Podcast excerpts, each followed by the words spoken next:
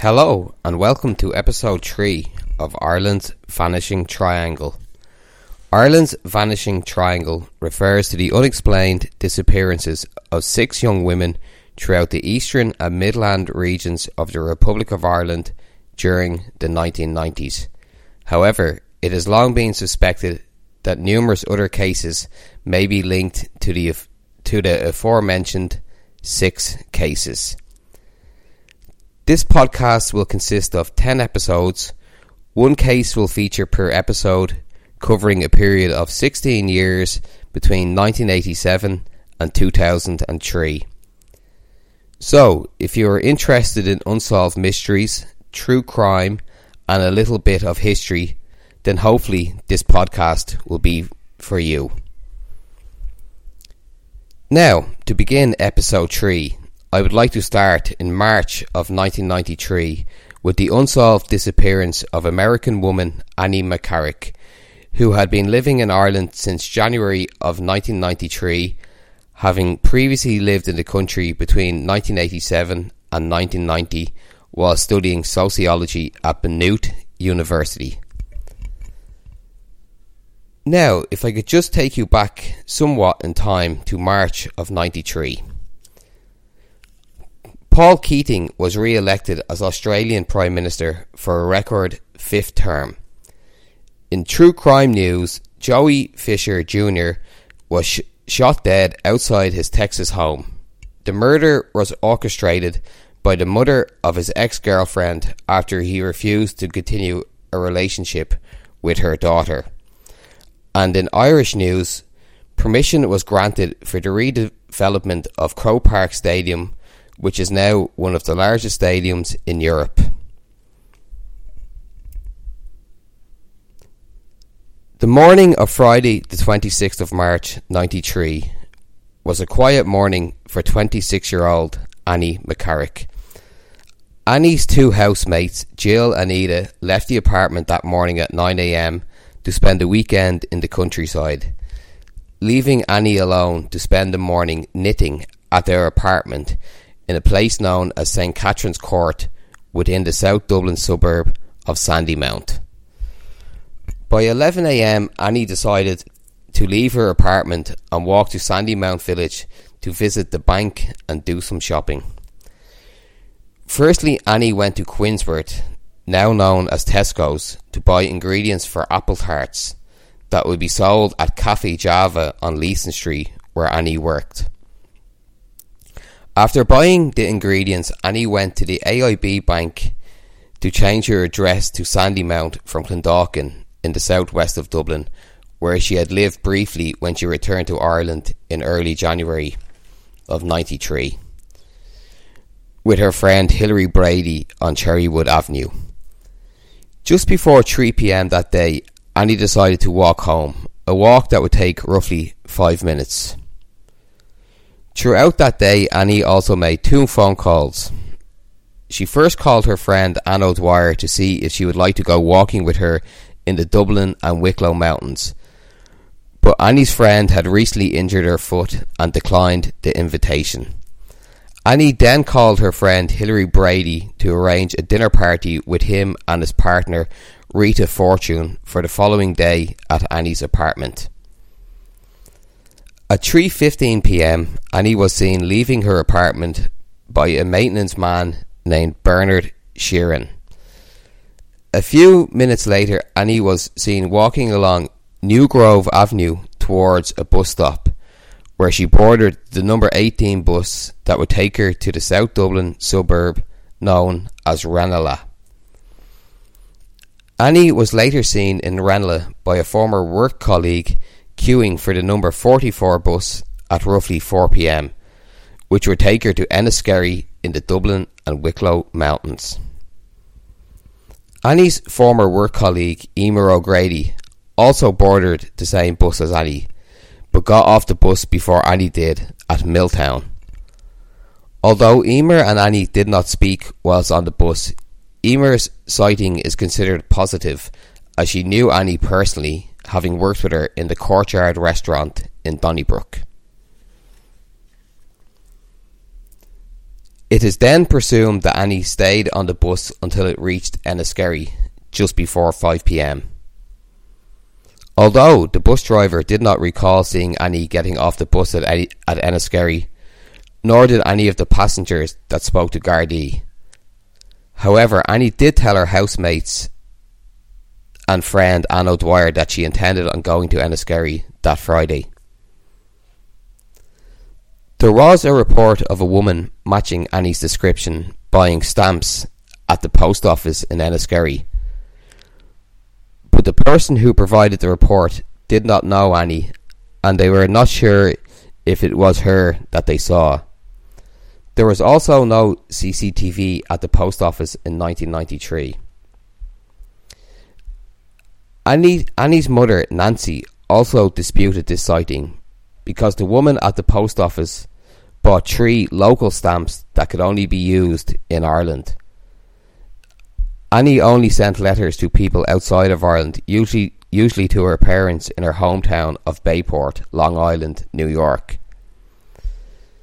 The Gardaí also found it strange that there was not multiple sightings of Annie McCarrick that Friday, especially in such a small village like Enniskerry.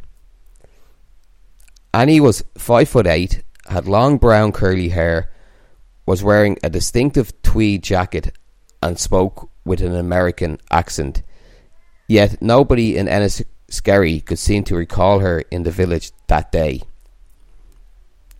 However, in 2020, there was a report with information from a private detective, one Brian McCarthy, who was hired by the McCarrick family, claiming that a woman matching Annie's description was seen was seen on Friday the 26th in a cafe known as Poppy's, Enniskerry. This particular woman was with a man who bought her a slice of cake. After buying the cake, they then left the cafe. The witness working in the cafe at the time was sure that it was Annie McCarrick that they saw, but again, they did not know Annie personally. The following day, Saturday, the 27th of March, Hilary Brady and his partner, Rita Fortune, arrived at Annie McCarrick's apartment in Sandymount for a dinner party at 8 pm. After ringing the doorbell several times and noticing that Annie's apartment was completely dark, Hilary Brady decided to ring Nancy McCarrick in New York to get the phone number to Annie's apartment in Dublin. Unfortunately, there was no answer when he called Annie's apartment. Hilary Brady knew Annie well. She was previously in a relationship with his younger brother Philip during 1988. They had met while studying at St Patrick's College, Drumcondra. Annie had also lived with Hilary and his family in early 1993. In fact, her car was still at Hilary's house when she vanished. The fact Hilary Brady knew Annie well meant that he was worried almost immediately when he discovered she wasn't at her apartment for their arranged dinner party. Annie was punctual and, reli- and reliable.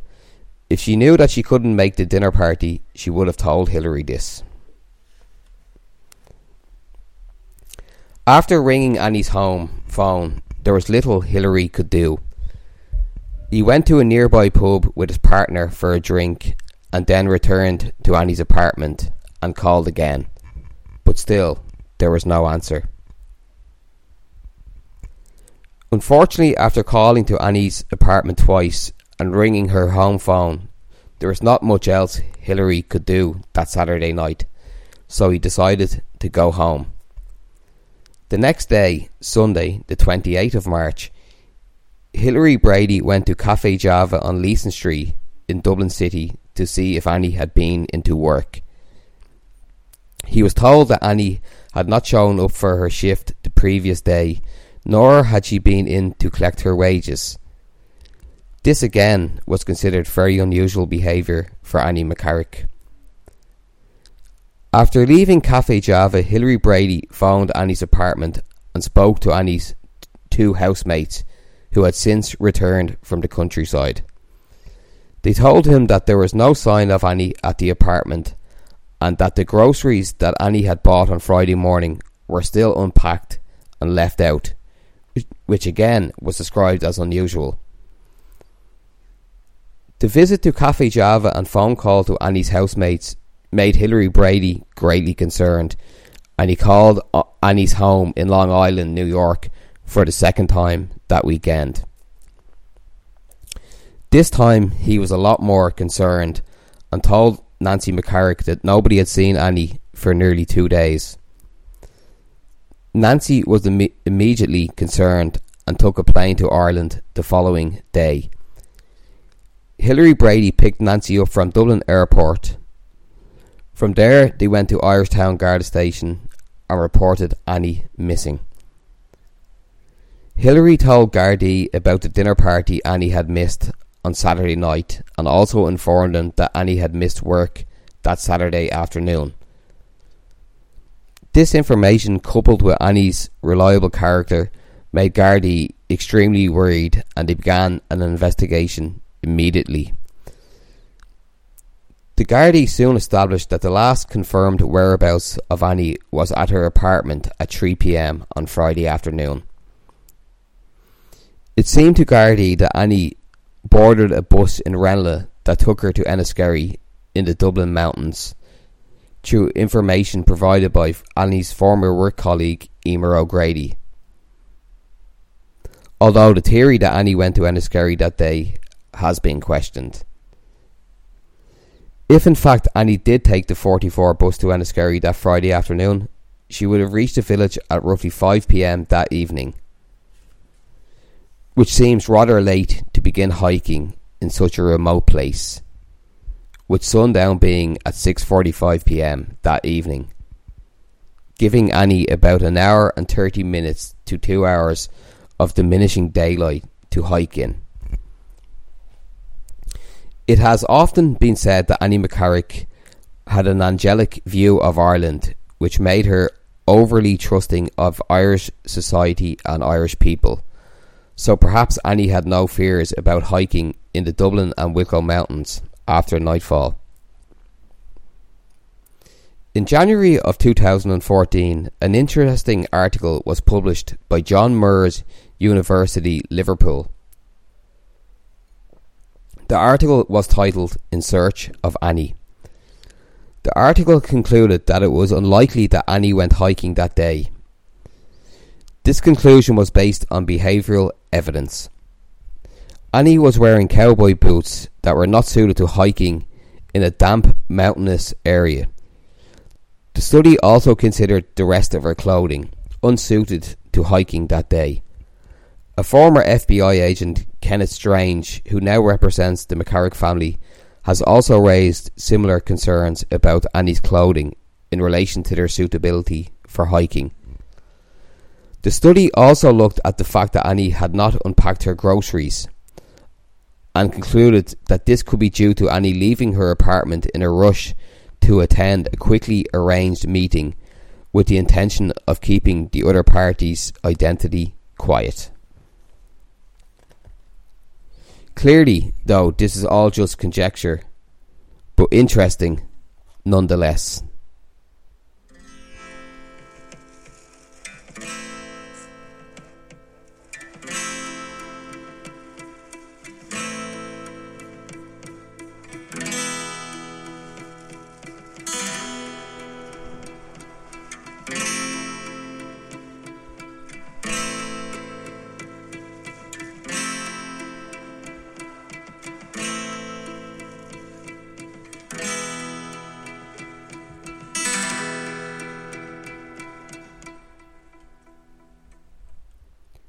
Welcome back, and thank you for listening for so long.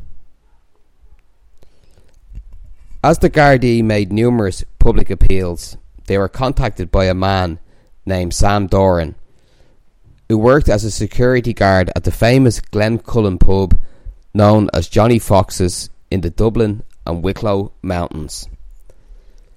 Sam Doran told Gardaí, while at work on the night of Friday the 26th, of March, he saw Annie McCarrick in the pub with a man. He described the man as between the ages of 24 and 28, 5 foot 9 in height, athletically built, with brown hair and a square jaw.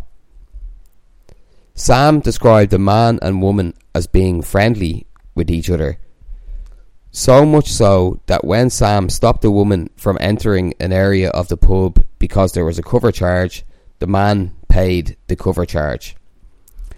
Another security guard named Paul O'Reilly also told Gardaí that he saw a woman matching Annie McCarrick's description in Johnny Fox's that night. Johnny Fox's is roughly 8 kilometres from Enniskerry, a walk that would take an estimated an hour and 30 minutes. If Annie that did reach Enniskerry that day at 5pm, it would allow her plenty of time to walk to Johnny Fox's. Sam Doran thinks he saw Annie at 9.30pm that night. As Sam Doran did not know Annie, his account has long been questioned, and some have wondered if it could be a case of mistaken identity. There was another American woman in Johnny Fox's that night that looked somewhat similar to Annie McCarrick. It was questioned if this was a case of mistaken identity by Sam Doran. But the other American woman was with her mother that night, and a man did not pay for her to enter a concert in the pub. To this day, Sam Doran is adamant that he saw Annie McCarrick in Johnny Fox's that night. In the months and years following Annie's disappearances, there has been numerous public appeals ran, documentaries and TV shows produced, and books and articles written, but no trace of Annie has ever been found. The possessions she had with her a 30 inch gold chain with a crucifix and a pink locket, her grandmother's wedding ring, a gold signet ring, a gold Rolex, and a large brown leather bag have never been found.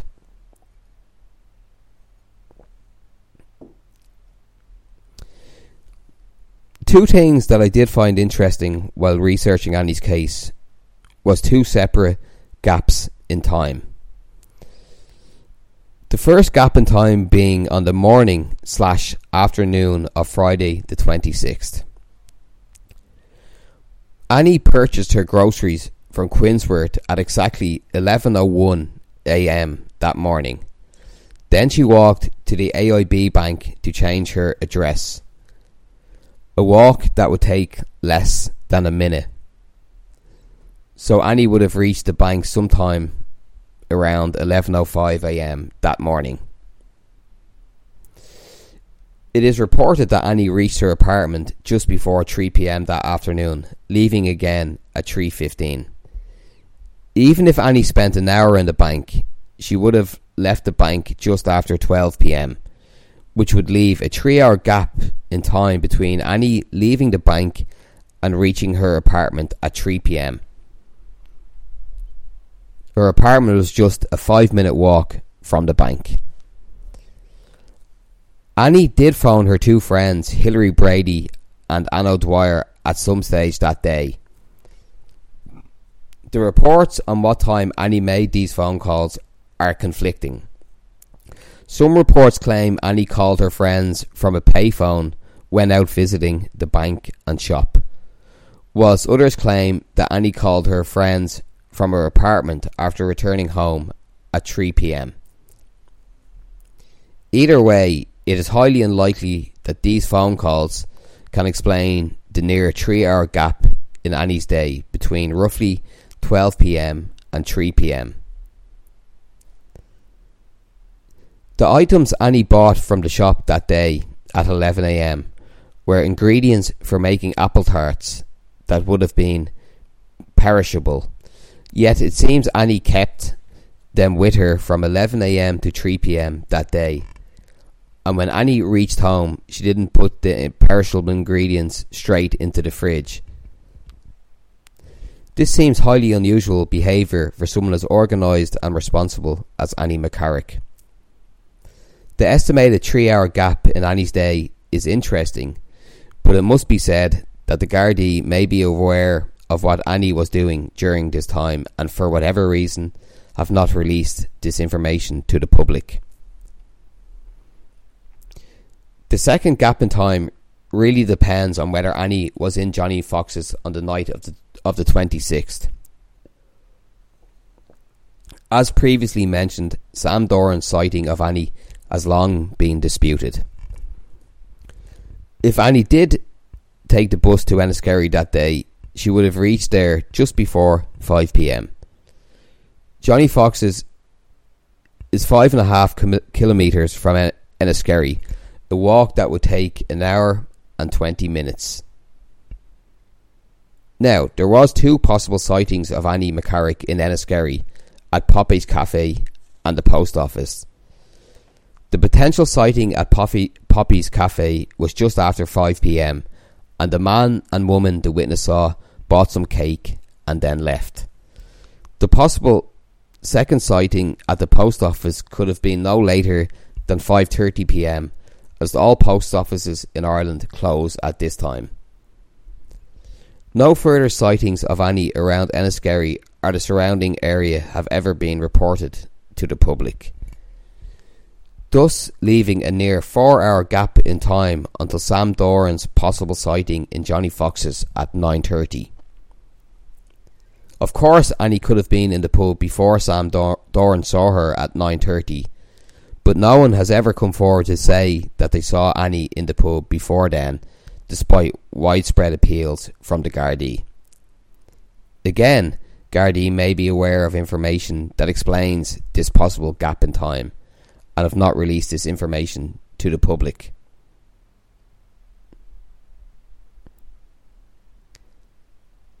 Now, I just want to go through a quick timeline of some significant events in the years following Annie's disappearance.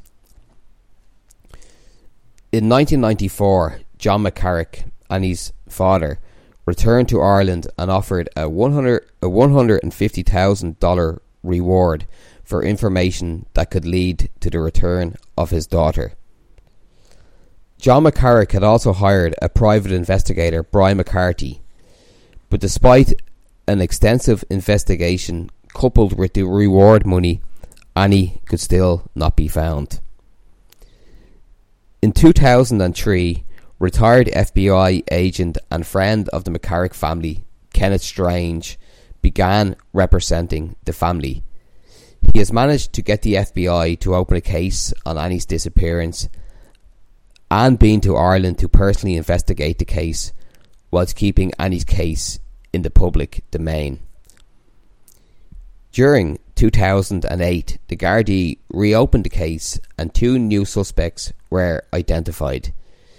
These two individuals were interviewed by Gardaí at Bray Garda Station in October of 2008, but they were never arrested or charged. At the time of Annie's disappearance, both suspects were said to be living in the Wicklow area.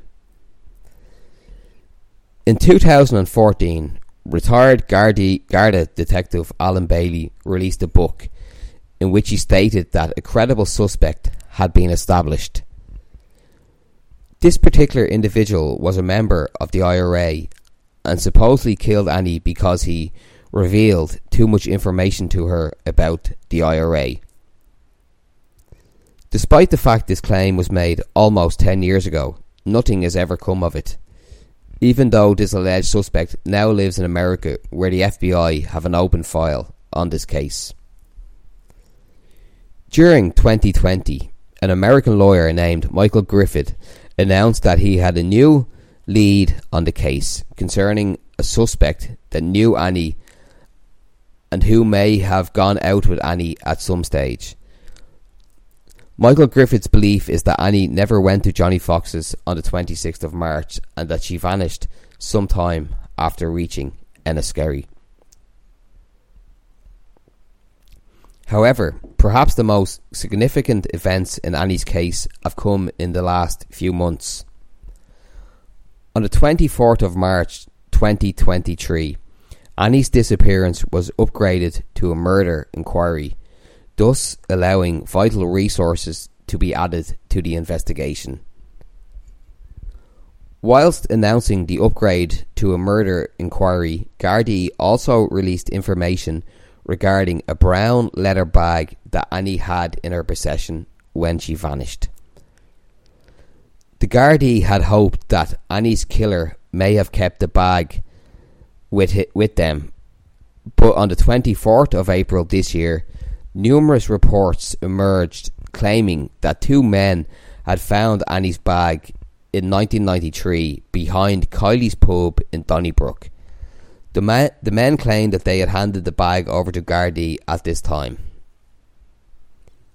As of now, this incident is currently being investigated. On the 1st of April, it was announced that the main geographical focus of the case would be on Sandymount, the South Dublin suburb where Annie lived. This refocus was due to the identification of a suspect who lived in Sandymount at the time of Annie's disappearance. It is not known, however, if this person was known to Annie. And lastly, two very recent reports have emerged. The first concerns two brothers being identified as suspects. These two individuals were first questioned by Gardaí in 1993 when they were considered just per- just persons of interest. They were questioned by Gardaí at a future date, but that has not been made known to the public.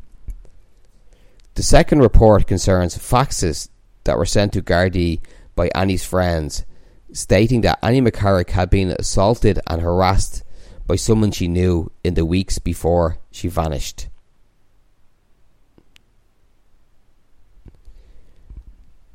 Clearly, the investigation is very active at the moment, and new reports are emerging almost daily. But as of yet, no arrests have been made, and most importantly, Annie has not yet been found. Hopefully, both of these things will change in the near future. Thank you for listening. Most importantly, this episode and podcast is dedicated to Annie McCarrick. In the next episode of the series, I'll be covering another missing persons case, this time from July 1993. Now, just to finally thank some people. My family for their patience, Soundcaster Studios, Daniel Lim for IT, the Instagram page known as Coffee Wine and Crime 2022, ran by the brilliant Hell. She really has put together some great Instagram stories on numerous Irish cold cases, so please give them a follow. Thanks to the authors and journalists Barry Cummins and Sarah McInerney. And finally, I want to thank the Kildare based singer songwriter Rory Gillanders, who, will, who sings and wrote the song I will now play. Thank you for listening.